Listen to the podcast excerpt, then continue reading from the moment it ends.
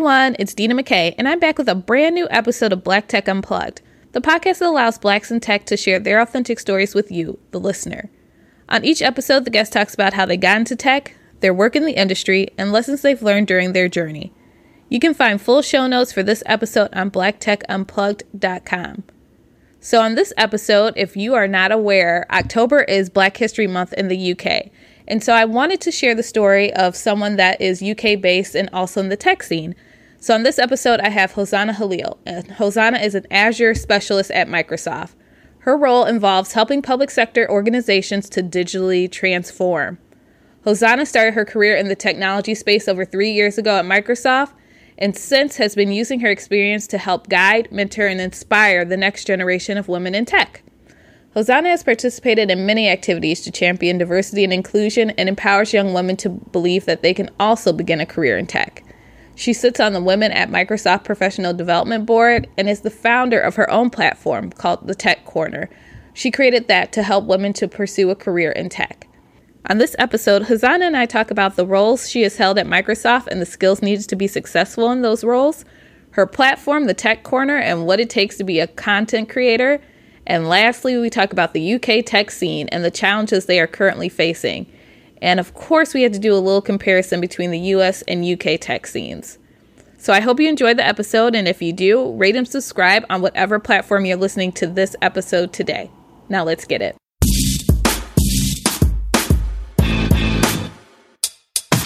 Hi, everyone, and welcome to a new episode of Black Tech Unplugged. I'm joined by a special guest from across the pond, Hosanna. Thank you for having me, Dina. It's nice to be here. Yes, yes. And for my listeners who are not familiar with you and some of your work, want to give a brief introduction of yourself? Yeah, of course. So, as you said, my name is Hosanna. I'm currently an Azure specialist, which is essentially working with cloud computing at Microsoft. And I'm also the founder of a platform called the Tech Corner, which I created to help women navigate the tech space and have opportunities within tech as well. Then we're going to get into all of that today. So, let's actually start with your current role at Microsoft as an Azure strategist. For my listeners who are not familiar with that, can you go into a little bit more detail of what are some of your responsibilities? Yeah, of course. So, as an Azure specialist, essentially my job is to specialize in the technology. Um, so, the technology, for those who don't know, is Microsoft's cloud computing service, um, and we provide that service to other enterprise organizations. So, my job is to understand the, the technology really well and then help my customers to adopt it. So, from a day to day perspective, I work with customers very frequently because obviously it's a client facing technical sales role. I work with them to understand their current strategy with cloud migration. I work with them to understand where they want to go, what support they need. This can be around kind of training, technical support, and things like that. So that's essentially my entire job is to drive the adoption of Microsoft Cloud Service, which is Azure. Sana, you are a girl after my own heart. In my current role, I also am part of the cloud team, but mm-hmm. not doing exactly what you do because we use GCP and other software, but mm-hmm. similar role. And yeah. so, one thing that I want to ask you, and maybe we could answer this together, is like, what skills do you feel like you need in order to be successful in the current role that you have? Yeah, good question. So, I would say the first skill you definitely need is product knowledge. So, you definitely need to have a very understanding of what you're talking about, essentially, because in order for you to be able to support your customers, you also need to have that technical knowledge of how the product works and how it's going to fit in the environment. And that's also going to help you to be able to identify opportunities. So, product knowledge is, I think, top of the list. Uh, secondly, I would say you need kind of communication and general people skills because you're going to be talking to customers pretty much every day of your role. Um, I mean, you should be. If you're not, I'd be quite concerned. So, you'd be speaking to customers all of the time. You're going to be very customer facing. And another part of the role is as well is that you're essentially the, the face of the product. You do the go to market strategy as well. So you might be invited to speak at conferences, at webinars, at events, and things like that. So you have to be very comfortable influencing, persuasion, and a little bit of persistence, obviously, because you're working with people all the time. And then I would also say you need just general sales skills, which are mainly also, mainly the people skills that I, I mentioned, but if sales also comes with kind of a need to be organized, a need to be able to build strategy, look at where you are at the moment, plan where you're going to get to next, and how you're going to do that. Um, so all of those skills are really important. And one thing that I want to touch on is a lot of these skills are soft skills. So I know mm when people are thinking tech, they're always like software engineer or mm highly technical skills. Mm-hmm. But in your role, you don't need that Yeah, so yeah, definitely. In my role, you definitely don't need coding skills. And I think that's where people get um, a little bit confused. Okay. And also, they kind of think, um, not coding means not technical, which is again not true because you need to have technical skills, right? You need to be able, but it's from an understanding perspective rather than a development perspective. So everyone thinks tech, they think you have to be a developer and you have to be the one creating the product. Um, but no, tech is split up in loads of different sectors. And you know, if it was just Bill Gates kind of programming in his office and just you know, Microsoft may not be where it is today. That's the same with Google. That's the same with all the other big companies, right? They have departments for a reason. It needs to run in a particular way and not everybody can obviously be a, a software engineer. It's, it's, an organization and it needs different type of skills within it. So yeah people get intimidated because they think they have to code. And i also think you know if you want to code you shouldn't be intimidated by it. Don't just think oh, i don't have I, come, I don't come from a programming background so let me just look for non-coding roles in tech. Well you can look for coding ones you know you can learn it Actually, speaking of your background, you have an untraditional path into tech, like many of my other guests. But let's do a quick, brief overview of like how you actually got into tech and what was your inspiration. So yeah, it's a little bit unconventional in regards to I actually did my undergraduate degree in business. So my first degree, my bachelor's was in business. I had a plan to go into finance. So I would do my master's in finance, then go do kind of my ACA, my certifications, and be a finance consultant. That was always kind of my plan. Um, but then when I finished my bachelor's degree, I was kind of looking around at kind of other masters for me to do, just exploring, thinking about what I'm I'm going to do. Is finance really the right thing for me? And then I stumbled onto a computing master's where my university would allow me to kind of do a, a technical master's and convert as essentially they're called conversion degrees without having a background in technology. So pre- prior to my uh, master's degree, I had literally never ever coded. Um, I didn't, I didn't, I, I understood it, but from kind of films and stuff like that, rather than from day to day life. Um, I was really going to be kind of your traditional finance grad. Uh, but then, yeah, when I found that, I just felt inspired by. It. I was like, this sounds really cool. I'm going to get new skills you know, thinking about all the big things in my life and how it'd been impacted. You know, I come from a generation of people who remember what it's like not to have Wi-Fi and be having to be connected to a computer and a, you know, an actual wire rather than kind of wireless internet. So I was thinking, God, like the generation has I've seen that change so much. You know, I was the generation that of Facebook, Twitter, Instagram, all of that came in as we were kind of growing up. Mm-hmm. So that was like a big thing for me. I was like, wow, this could be really interesting. And again, I've always been quite like ambitious, quite driven. I was thinking so one of the things I was thinking about is the opportunity. Luckily, I was kind of able to think, wow, tech is the future, right? We're growing. There's going to be so many opportunities in there. And then in regards to inspiration, I didn't really have anyone kind of in my life to look up to at the time. There wasn't really anyone who at least looked like me who was kind of doing tech or mm-hmm. computing or computer science and stuff like that. Um, but I remember having a conversation with my dad, and he was kind of like, he's in finance so he's your traditional kind of finance guy he's he's done finance his whole life he has like a degree in economics and stuff like that and he was like, well, you know, finance is not going anywhere. I remember him saying, he was like, it's not going anywhere. You know, if you want to try something else. You know, tech is for is forward thinking, it's new. Like this is what you should go for. I think if you're really ambitious and want to kind of make a change, disrupt and stuff like that, go for tech. And if for, for some reason you don't like it, you know, you can always come back to school, finish your finance um, certifications, and then come back to kind of finance. So that for me was kind of like this seal of approval. And I was like, yeah, okay, I'm going to go for it. And my parents were super supportive with it. So I think kind of props to them because they've always kind of push me to believe I can do basically anything that I want. So I would say they were probably my inspiration the most. I really appreciate that your parents were like, just try it. You know, finance is always going to be here because not all people have that type of support system, especially yeah. if they're doing something that is not the norm or something yeah. that their family or friends don't know about. So, mm-hmm. and it sounds like your dad gives you sound career advice. What's some of the best advice that he's given you, especially on this tech journey? Yeah, my dad gives me super incredible advice when it comes to like career. Like, one thing he's always talking about is like, he's just like, don't feel like you need to stick to one thing. And I think that's where it gives me lots of like motivation of all the opportunities that I can have in my life. You know, I don't have to stick to one role. You know, you can move around. Don't feel like you need to stick to one area, one company, one of anything. You know, my dad moved around a lot in his career, which was very actually odd for someone is in his generation. It's very normal for them to kind of stick for the same company for like their entire career. But my dad's always been like, yeah, no, like if you're happy to, uh, you know, I recently moved roles. I moved into this role in January, and he was like, "Yeah, you know, why are you doing it? Is this the right career move?" Like, da, da, da. and then, you know, when I explained it, he was like, "Yeah, great, like, go for it." It's always about just thinking about what's going to be the benefits for you, and that doesn't have to be monetary. It can be skills. It can be um, confidence. It can be just, you know, branding. It can be loads of different things. And I think that's where I've taken a lot of career advice from my dad from that perspective. That's excellent to have a resource like that who can provide you with such awesome sage wisdom. Yes, definitely.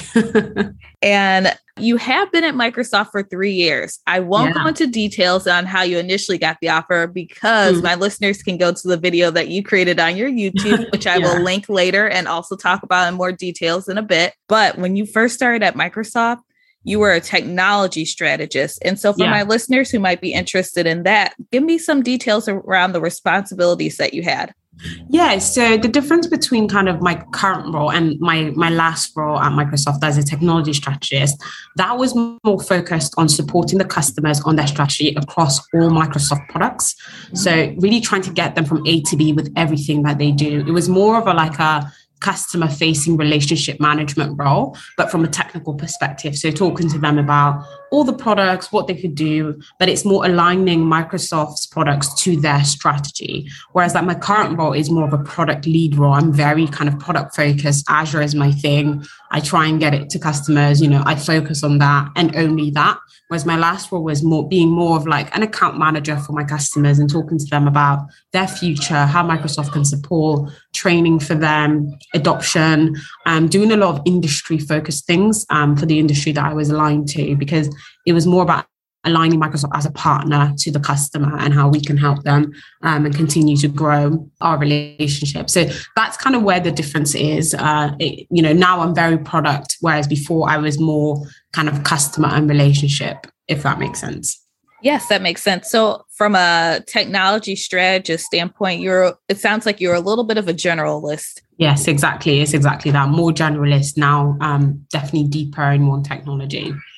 Now, from a technology st- strategist standpoint, what skill set would you say you need to be successful in that role? In that role, you definitely be, need to be able to juggle a number of things, like be comfortable with the fact that you're not going to know everything because you again you are a generalist so you don't have the time or the capacity to spend on one product alone you can focus on one area but you couldn't be you know an expert in it because you, your customers focus on loads of things right so i would mm-hmm. say one skill you need is resilience um, you need very good listening skills because you're, you're going to spend a lot of your time with your customers more speaking to you rather than you like speaking to them. Because right now I evangelize the product, I ask those questions and things like that. So I have more of an active role of kind of speaking and presenting and stuff like that. Whereas like in my last role, it was more about my customer basically being like, I need to do this. I'm here. I needed this support. This is what my environment looks like right now. What can what can you do to help me essentially?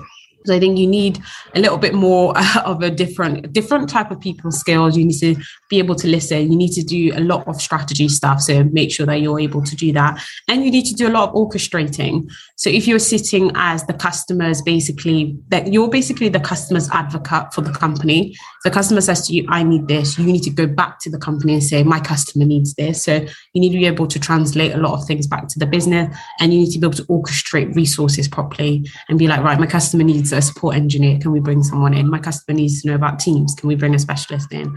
My customer needs to know this about this. Can we? So it's a very different um, set of skills that you need, but still absolutely a great role. Yes. I feel like when you're in the generalist role, so like technology strategist, you learn a lot about the overall business which mm. is very helpful when you go into these different products and you start yeah. doing becoming a product lead. Yeah, exactly. You do definitely learn so much, and there's a lot of visibility, and it's great because it meant that I could go into basically any role after. You know, I could go to any product because I had enough knowledge to kind of get me started. That's awesome, and because I feel like technology strategist is a stepping stone for going into product. Do you feel like there's a time limit, or can someone be a technology strategist for years at a time? Yes. So you can look at it both ways, to be honest. Some people spend a lot of their career in this role, they absolutely love it. And you can do it from a kind of I've done loads of product stuff. Now I'm ready to be a generalist. So you can be like, I've I've been in Azure, I've been in Teams, I've been in um, CRM, I've been in loads of things, and I'm kind of ready to bring that knowledge to the customer. So that's one way of looking at it. Okay. Or you can do what I did and kind of be like, oh, I've done loads of generalist stuff. It's time for me to kind of hone in one skill and focus on one product. So it's really up to you. And I think the great thing about uh, Microsoft and loads of the big tech companies is that they allow you a lot of flexibility with your career. If you want to be a technology strategist for a year, great. There are some people who are in it for 10 years, 15 years. So it just really depends on the skills that you have. I think if you're going to do it long term, and be really successful, it's better to almost leave and come back and just kind of do it like do a different role, come back and add a lot more to it. So you don't, there's no linear path when it comes to tech. You can just kind of take it as you wish, find what's interesting for you and and just kind of mix it up as well. Yes, you said a key thing that no one has said before. There is no linear path into tech. Hmm. Yeah, it's just it's it's an odd one because even people ask me, they're like, "Oh, you know, what will you do in five years?" I get that question quite a lot, and I'm I'm always like, "Well, I don't know," because the role that I want to do probably just doesn't exist yet, right? Like mm. tech is mm. always evolving. Like it could be tomorrow a new product comes out. It's definitely I am 100 percent sure in five years my role is not going to be here, or it's going to be different, or the, the role I'm doing would have been brand new or from a brand new company might, might have started. So you just don't know with tech. So yeah, it's definitely not linear. So don't worry about having to be like, oh, I'm a software engineer. That means I have to stick to it. Or my, I want to be a software engineer first.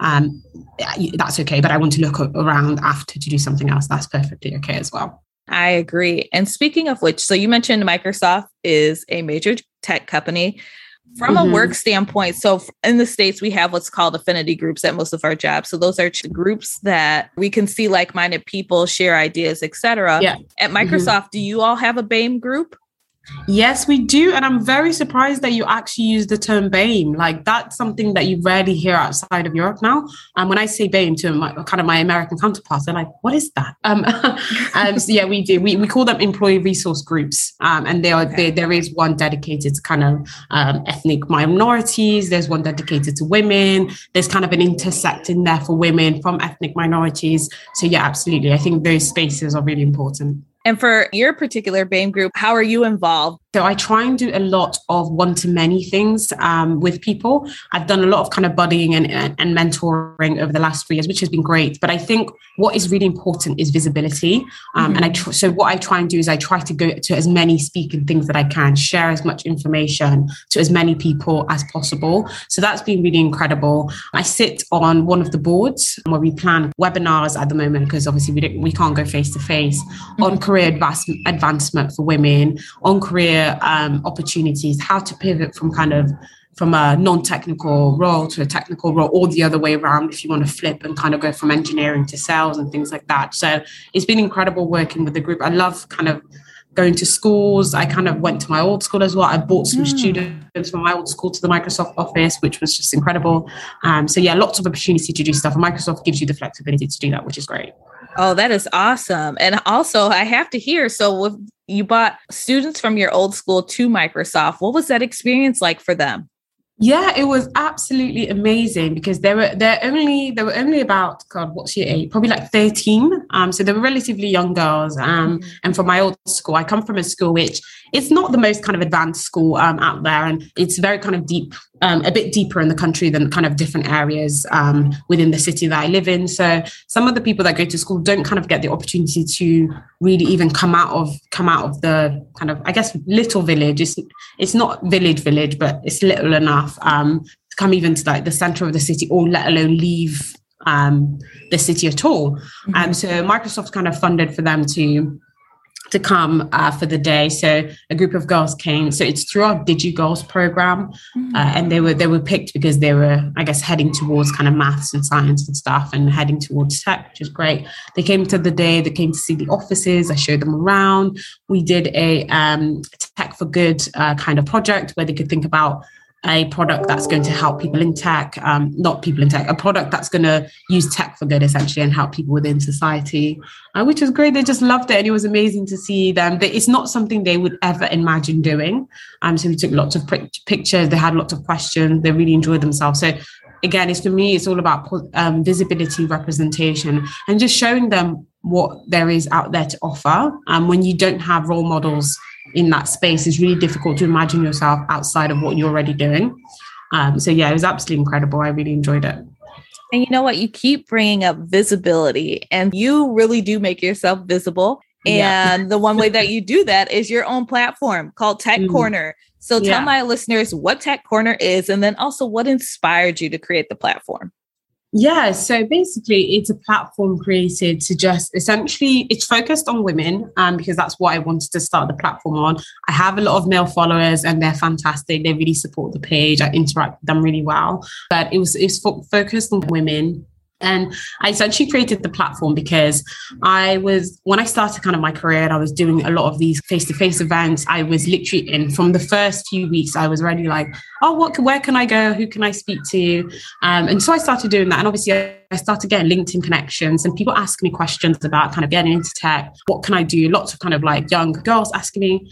And then one day I just thought, well, you know, I'm, I'm getting lots of people asking me these questions and I'm giving advice one to one, which is great why don't I just provide, you know, a platform for people to be able to view the content by themselves, right? And to reach loads more people and to provide the content in lots of different ways. Because one thing about tech is that when you're reading it and you're reading the job roles, you're reading what people do, mm-hmm. it doesn't sound that exciting. It, it, you know, I think the job descriptions, and this is something that, you know, all the tech companies need to work on, they're very intimidating in the way that they the words that they use. It's not stuff that you hear all the time.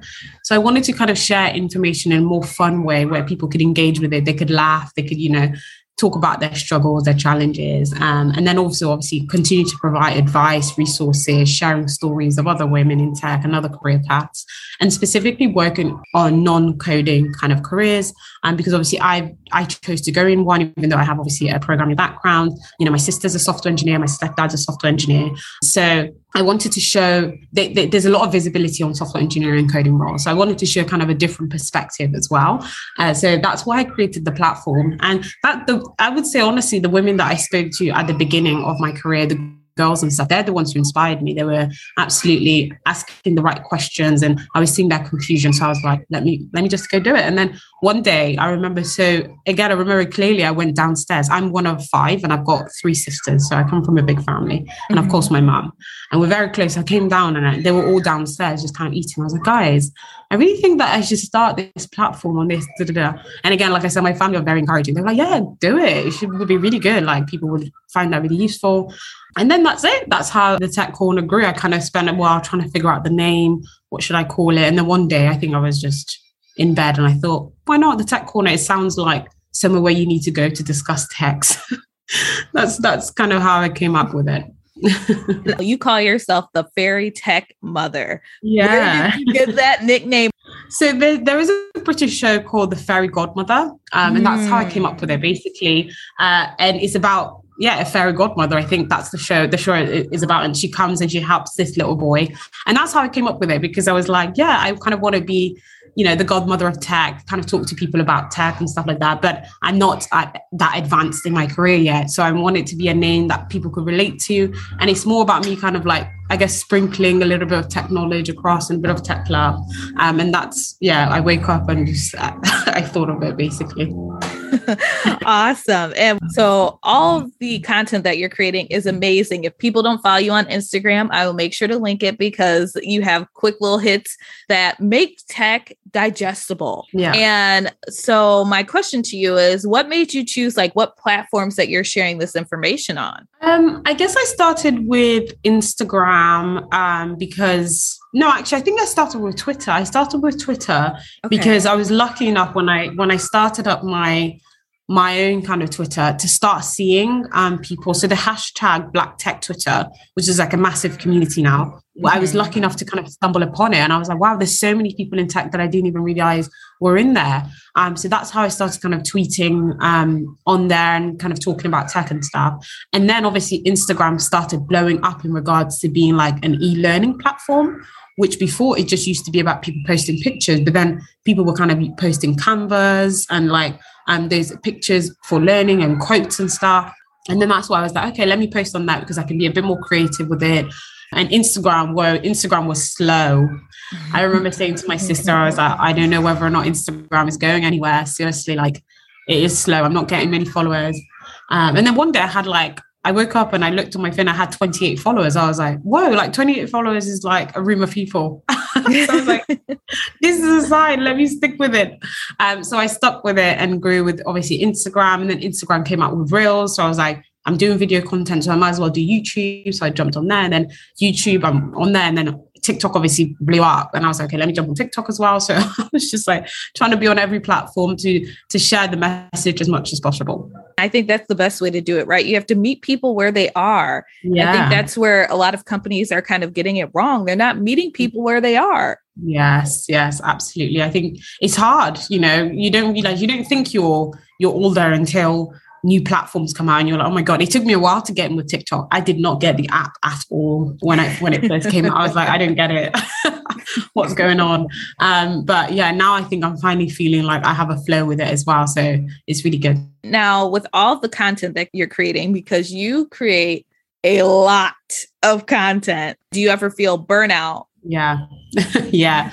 I definitely feel burnout, 100% feel burnout sometimes. I feel kind of a little bit drained and detached sometimes from Instagram and, you know, even just um, kind of TikTok and stuff. It is a lot. It's a lot of pressure. I think people don't realize the amount of pressure is on kind of content creators because once you start making the content, people then expect you to make more and more and more. Um, and I remember this girl said she took, she's massive on on social media, she took like a month off. And I think she said she lost like thousands of followers. Her wow. reach was awful. Yeah. Like, um, so it is, there's a lot of pressure for content creators to kind of carry on. Um, but I try to now kind of repurpose my content. If I'm using it on TikTok, try and use it on Instagram. I try to make sure that I'm I'm still kind of trying to understand my audience because my audience on Instagram is slightly different to mine to the one on TikTok. So I try and I do try and make content for each platform, but I do try and repurpose it a lot as well. And yeah, just try and re- recycle the same ideas and remember why you're doing it, right? You want to engage with people. And I kind of like doing it. I, I think that you know, my acting skills have really gone up since I started doing this video content, honestly. Um, but yeah, I really enjoy it. I think it was when I started making reels, I started with kind of the information side of things, and then I went into comedy, and I think that's what kind of blew up my my my page a lot more because I was kind of just being myself and having a, and having fun. So just remembering what you're doing, it really helps. And how do you know like what content to create? Do you listen to what your followers are saying, or do you mm. use the tech industry obviously everything ebbs and flows. There like you said tech industry evolves every day. Do you use that as your inspiration for what type of videos to create? Yeah a little bit of both a little bit of both. I try and um because like i said comedy and kind of making my um my followers laugh and engage with them in that way mm-hmm. is a way is a good way for me to kind of be with them. So i try and use the trends that are very um, generic and just try to add them to tech. So I see what's trending, the sounds that are trending, the the noise, you know, whatever it is, the style of dance, whatever it is that is trending, and then I try and add it to tech. And then also I try to combine kind of information as well. I still try and do some of my carousel posts. And then I also try and post literally just like if a company is hiring, I just try and post about that. Anything that's going to be kind of useful for uh, my followers and stuff like that, I try and do it like that. But it's mainly just yeah, listening to what's out there and then trying to make it fit your niche, really. Hosanna, that is a lot of work. Like, how are you balancing creating your own tech platform with also being a full time employee at Microsoft? That is a lot. Oh, honestly, it, it is a lot. I, I I spend a lot of time working. So I work in the, you know, I, I work my, my full-time job, like you said, and then in the evenings I'm one-to-one with customers, uh, with clients, and I'm kind of creating content. It is a lot, uh, but I just try and manage my time and look at my diary and say, you can fit some time in here, you can fit some time in there. And I try not to be, to like perfect my content in any way, right? I film a lot of my content. A lot of people think, you know, I batch content. I don't, you know, a lot of content creators will say, I'll make content for a month. I don't do that. So I, I, do a lot of stuff off the cuff, which works for me because I think, oh, I'm inspired by that. So let me make something. So once you kind of get used to making reels and stuff, you'll find that it only takes you maybe 30 minutes to make one and then get it out and stuff like that so that's kind of hard but you kind of just have to be really productive with your time make sure you're using it effectively. And then you need to have support from the people around you like shout out to my little sister she always supports me like she goes she helps me with like going through my dms i pay her um, and stuff like that. Uh, she's always sending me sounds on tiktok because she's obviously in that generation she's only 20 um, so she knows kind of what's trending and stuff. She's oh you should use this sound and things like that. Uh, my boyfriend's very good as well he helps me with like editing my video, youtube videos so so you kind of need a support system around you in order for you to do it, be able to do this much yourself. And you need to be organized. And you also need to just be accountable. You know, if you said you're going to do something, do something. and then also, you know, follow, I think follow what is going to be important to you the most. If this week you're like, look, I've got brand deals, so I need to focus on getting co- content for them, do that. But if next week you're like, you know what, I'm focused more on helping people and I'm not going to respond to any of the brands that reach out to me because, well, I, I, I don't care that much about the money, then focus on that. You kind of just have to balance it as you, as you, you navigate the space really. Yes, it's a lot of a balancing act. Trust me. Yeah. I I have the same sentiments and know exactly what you mean about having that support system to help you out because we can't do it by ourselves. Mm, definitely. You you can't. You need help. so I know in the US we have a lot of what we call them influencers. I feel like you are a tech influencer. Do you see yourself that way? I, I don't. It's so weird. I, I actually met one of my followers um, in real life like last week, mm-hmm. and she was like, the first thing she said, she was like, "Oh, this is the first time I've ever met an influencer." I was like, "Is there an influencer here?" I'm trying to. I was like trying to spot one. I was like, "Oh my god, is there someone here?" Um, and then I realized she was referring to me. I was like, oh my God, definitely. I don't think of myself as an influencer. It's a little bit of an odd term, to be honest, because mm-hmm. you do obviously help people with making their decisions. But yeah, it, I don't know. It's odd. I guess you help people with, you influence people in a way. So it makes sense. You know, I, I usually use the word content creator because that's what I essentially do. But I'm not kind of funny about people using influencer. If that's how they view me, then that's absolutely fine. But yeah, it, it is odd. It's odd thing to get used to. Well, okay. How about this? I will say you are one of the top UK content creators, especially from a tech subject standpoint. Found you. oh, of course, of course. Have you found anyone who makes similar content to you? Yeah, there's a couple of kind of like, um, especially black girls in tech. There's a few of us um, on the kind of the platform. Um, so people like Becoming Samantha, Chip Tech. Um, so we've met in real life, um, Simplex, um, Simplex Learn, who used to be Temi. Um, we met in real life. We've kind of had a meeting about what we do and we talk about the same things and we try and share ideas and stuff. I think everybody kind of does different content and you'll have people kind of resurfacing your content and stuff like that. But I think what's important is that everybody kind of has their own personality. They bring their own personality to it. They bring their own thing to it because you're sharing the same things, right? There's only so much about tech that you can talk about um, but it's bringing your own perspective uh, to it. And I think that's what's been important. But yeah, we do share ideas and we see each other in real life, which is great as well.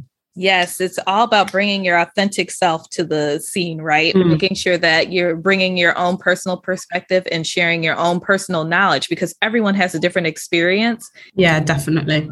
And speaking of unique experiences, I want to get a little bit more broad and talk about mm. the UK tech scene in general.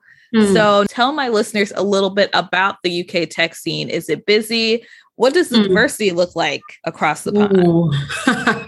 no, um, the diversity is not great at all. Mm. Um, this is something that I'm really open about. And I actually spoke about my last YouTube video. Um, diversity in tech in the UK, you have to think diversity in general in the UK is much lower, of course, mm-hmm. than in mm-hmm. the US. I think we make up like maybe 5% of the country. So it's a lot, it's not a lot of people. And then when you think about women again, and then you think Black women specifically, it's very, very low. But the, the scene itself is growing, is changing. There's more demand for people to come in. You can tell that companies are now feeling like they understand there's a huge gap. And that's not just tech companies, it's comp- any company that has an IT department, which should basically be all companies now, are now understanding that there's a huge skill shortage so the government is putting a lot of money into, you know, having big camps for people. Tech companies are wanting to do a lot more kind of um, get into tech, get women into tech, providing a lot of kind of free resources for people to come in, insight days, placements, internships, and stuff like that. So there is a growth, but I don't think we're we're there with you know in the same stage as you know America.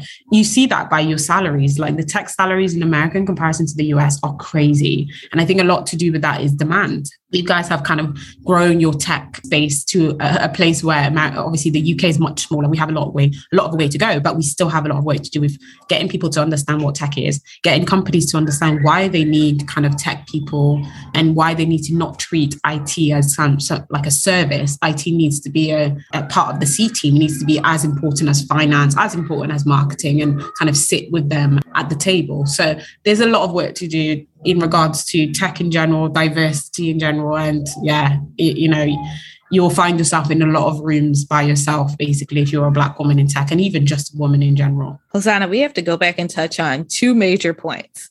First one is the skills shortage. So what's mm. what classes and what skills are you short of? So we're short on basically all tech skills all wow. digital skills, whether that's programming, uh, cybersecurity, UX UI design, any sort of projects. we we've got a massive shortage. And the government is now, they've released a kind of a boot camp, a tech skills boot camp program where they allow you to go to boot camps for these skills, data science, data analytics, pretty much all that you can think of, because we don't have people firstly kind of choosing those at university and it has to start really young and that's where we we've missed out and i don't know if it's the same in america but the issue is is that we've spent years targeting tech for people who are going to university but if you want someone to pick kind of computer science or any tech related degree you need to target them at like 13 you need right. to target them very early because then they need to have the right skills in place in order and they need to have the interest before they're kind of pushed in a different direction. Um, so we're they're providing kind of boot camps and stuff for completely free, which is fantastic.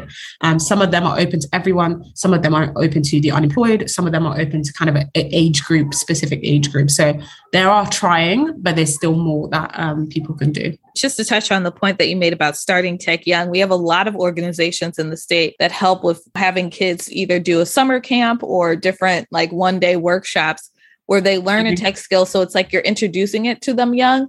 Now, yeah. granted, in that standpoint, you are putting the onus on the parents to keep that interest going and making sure that they mm-hmm. have the right resources, but it is at least an option.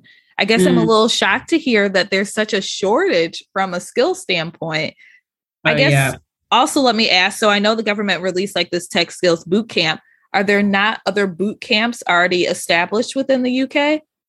Yeah, there are. There are more, more now, and you'll find mm. that some mm. companies, some tech companies, will just release them, um, and some of them are targeted to women specifically, like I said, mm-hmm. um, and there, there are more, there are more. And then there's kind of the standalone ones who are massive across, so like people like General Assembly who are massive across the world, right? Mm-hmm. But they've got mm-hmm. now an office in London, which they provide boot camps for.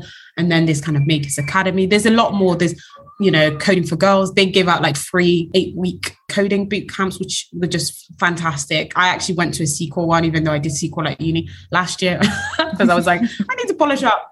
Um, so yeah, they, there are some, but again, I think there's just so much more work to be done. Interesting. Okay. Okay. And the second point I have to touch on is the salary. Mm. So it seems like there's a huge salary difference between the UK and US. What have mm. you seen if you're able to share? Yeah, there's just like a massive skill um salary difference between the UK and the US. You know, there are some UK, you know, I if you if anybody out there knows the color who is she used to be the come up and she had the vid- the video in America uh, on Millennial Money. So she's a black girl. She used to work, I think, for Monzo or something like that in fintech, being a software engineer. And she made 250 grand. And I remember watching that YouTube video and thinking, oh my God, like $250,000 in the UK, you would you would be hard pressed to find that. Mm-hmm. Um, and then I was kind of looking at some of the tech salaries in the US. I was like, wow, these salaries are always kind of starting at six figures. Like you're you're really that is kind of the starting point for some of these tech companies. And I understand obviously there's a tax difference and tax healthcare, so we don't have to pay for our kind of our health services out of our you know of, out of our money. Essentially, you pay for it through taxes, so it's available to everybody. Mm-hmm. Um, but I still think looking at kind of you, you look at the the opportunity to get these big salaries yeah, you're just not going to get them as much in the UK. And I think that's, again, I think it's due to demand. And there are changes. Companies are trying to catch up, but there's a big, you know, up to kind of like 40% difference in some of these salaries. You know, you've got grads in the US starting on like 120 grand working at some of mm. these big companies. I'm like, wow, our grads definitely won't start on that. But yeah, it, it's definitely interesting. It's definitely interesting let me ask this is the salaries that you start on in the UK from a tech perspective is it at least a livable wage? Oh 100% and you okay. do make way more than the average person. Like you do you make way more than someone who's working in a different industry. Like thousands more. It is just the difference between the US and the UK. I was like, whoa. And mm-hmm. it's something that we talk about a lot in tech. tech UK, we're always like, you know, when Clubhouse started and everyone was talking about their salaries, we would always be complaining, like, oh, I didn't want to hear about the American Because they're so different to us. But yes, absolutely. The tech salaries in the UK are very good. Like you're living the way that you're living, you're you're making as a grad in a in a big tech company, you're making more, way more than the average person in general, let alone someone your age. So yeah. And so I know we've been talking about the US tech scene versus the UK tech scene. I want to know personally, maybe your top two or three differences that you see. I think what one thing I see is that obviously there are a lot more roles, there are a lot more different roles because you have generally you're much bigger, right? Um, mm-hmm. Much, much bigger. Um, so there are a lot more roles, a lot more kind of opportunities to go into these really like front end innovative um, jobs, which we may not have, be, we might not be there yet, or this meant like a lot less of right now. Mm-hmm. Um, there's definitely a lot more diversity, which is great. I love kind of seeing where Black Tech Twitter has gotten to. You know, um, it's amazing. Uh, and then of course, then there's salary. So I think those three things, like I'm like, maybe I should take a, a, a, short time out of the UK and go move. Like I've been thinking about it for a while. So yeah, those are kind of my top three differences. Yes, come on over. Come experience some US tech. Yes, I would love to. and I do want to get your opinion. Where do you mm-hmm. see the UK tech scene going in the next five years or in the near future? I see it a lot growing in around um, kind of data. Data is a big focus at the moment for a lot of companies um, because of the pandemic has made a huge shift in, in what people really think about. Um, so I think focusing on data and getting intelligence and insight from technology is going to be a big focus for us. Security is going to be another major focus, again, because of the pandemic. A lot of people were kind of attacked, lots of schools, lots of government um, uh, organizations were attacked. So security is going to be huge. So I think, you know, there's going to be a growth in cybersecurity and, and the need for um, cybersecurity individuals. Uh, so I think that's those are kind of the two areas I think we're going for. And then obviously the culture as well is going to change because again, I think the pandemic has been just literally pivotal to a lot of changes um, because of the way of working. So you know, flexibility to be at home all the time, more remote contract because I feel like we have remote contracts here in the UK, but again, nowhere near as much as you have in the US. Uh, some companies will be flexible um, but not everybody in tech gets to work from you know gets a remote contract. You know some people have a in-office contract but then the company is just super flexible so you can just be at home whenever you want. But you, not everyone in the uk kind of has like a remote actual this is so i think there's going to be more of those in the future as well. Excellent. Okay. And Hosanna, I know we covered a lot today, but I have a few more questions to end our conversation. Uh-huh. So at the top of our conversation, you mentioned that you did not have any tech role models. But mm-hmm. after being in the industry for three years, I feel like you probably met some amazing people who are now people that you look up to or at least have mm-hmm. a mm. relationship with. Do you have any role models now? Yes, I think I have plenty. Like I would definitely say so I obviously I came into tech and then a couple of years later my sister decided to join the industry. So I mentioned earlier that she's a software engineer. So she yes. joined after I joined. Um so she just started as a software engineer this year um which I really really look up to her and I think she's amazing because again she came from a non-technical background as well. She came from human resources and kind of did all of her skilling and stuff like that. So I would definitely say I look to her as a role model because it's amazing what she's been able to do um and I've got more people again and also um I mentioned also my step stepdad. So he, uh, I didn't have, he wasn't my stepdad back when I was in school, obviously, um, but he is now, has been for the last kind of two years. So it's been amazing having kind of his perspective and the way he's been able to kind of help my sister with kind of her journey as well has been really incredible. Um, uh, so, but now uh, I've got people kind of at work as well, people that I work with very closely, um, other Black women in tech who have been so, so important to kind of helping me to navigate the decisions that I can make. Because I think that it can be really tough when you're trying to get um, advice from someone who doesn't understand what you need to do um, what you can you know you know you might get advice like oh you shouldn't chase the money or you should you know do what you're passionate it's it's different when it's coming from someone who's coming from a position of privilege so it's been really important for me to have kind of um, strong black women in tech who have been really helpful in helping me make decisions.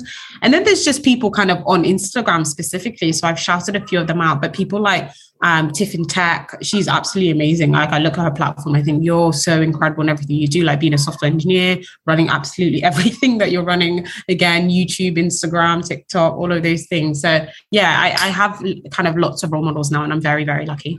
Excellent. Okay, so you have been on both sides of the spectrum where you were a black professional getting into tech, as well as now you're a successful young black tech professional. So. Yeah what advice do you have for the young Black professionals trying to get into the tech industry? So my first advice would be to get an understanding of what you want to do, um, but it doesn't have to be from like a like a five year, ten year plan.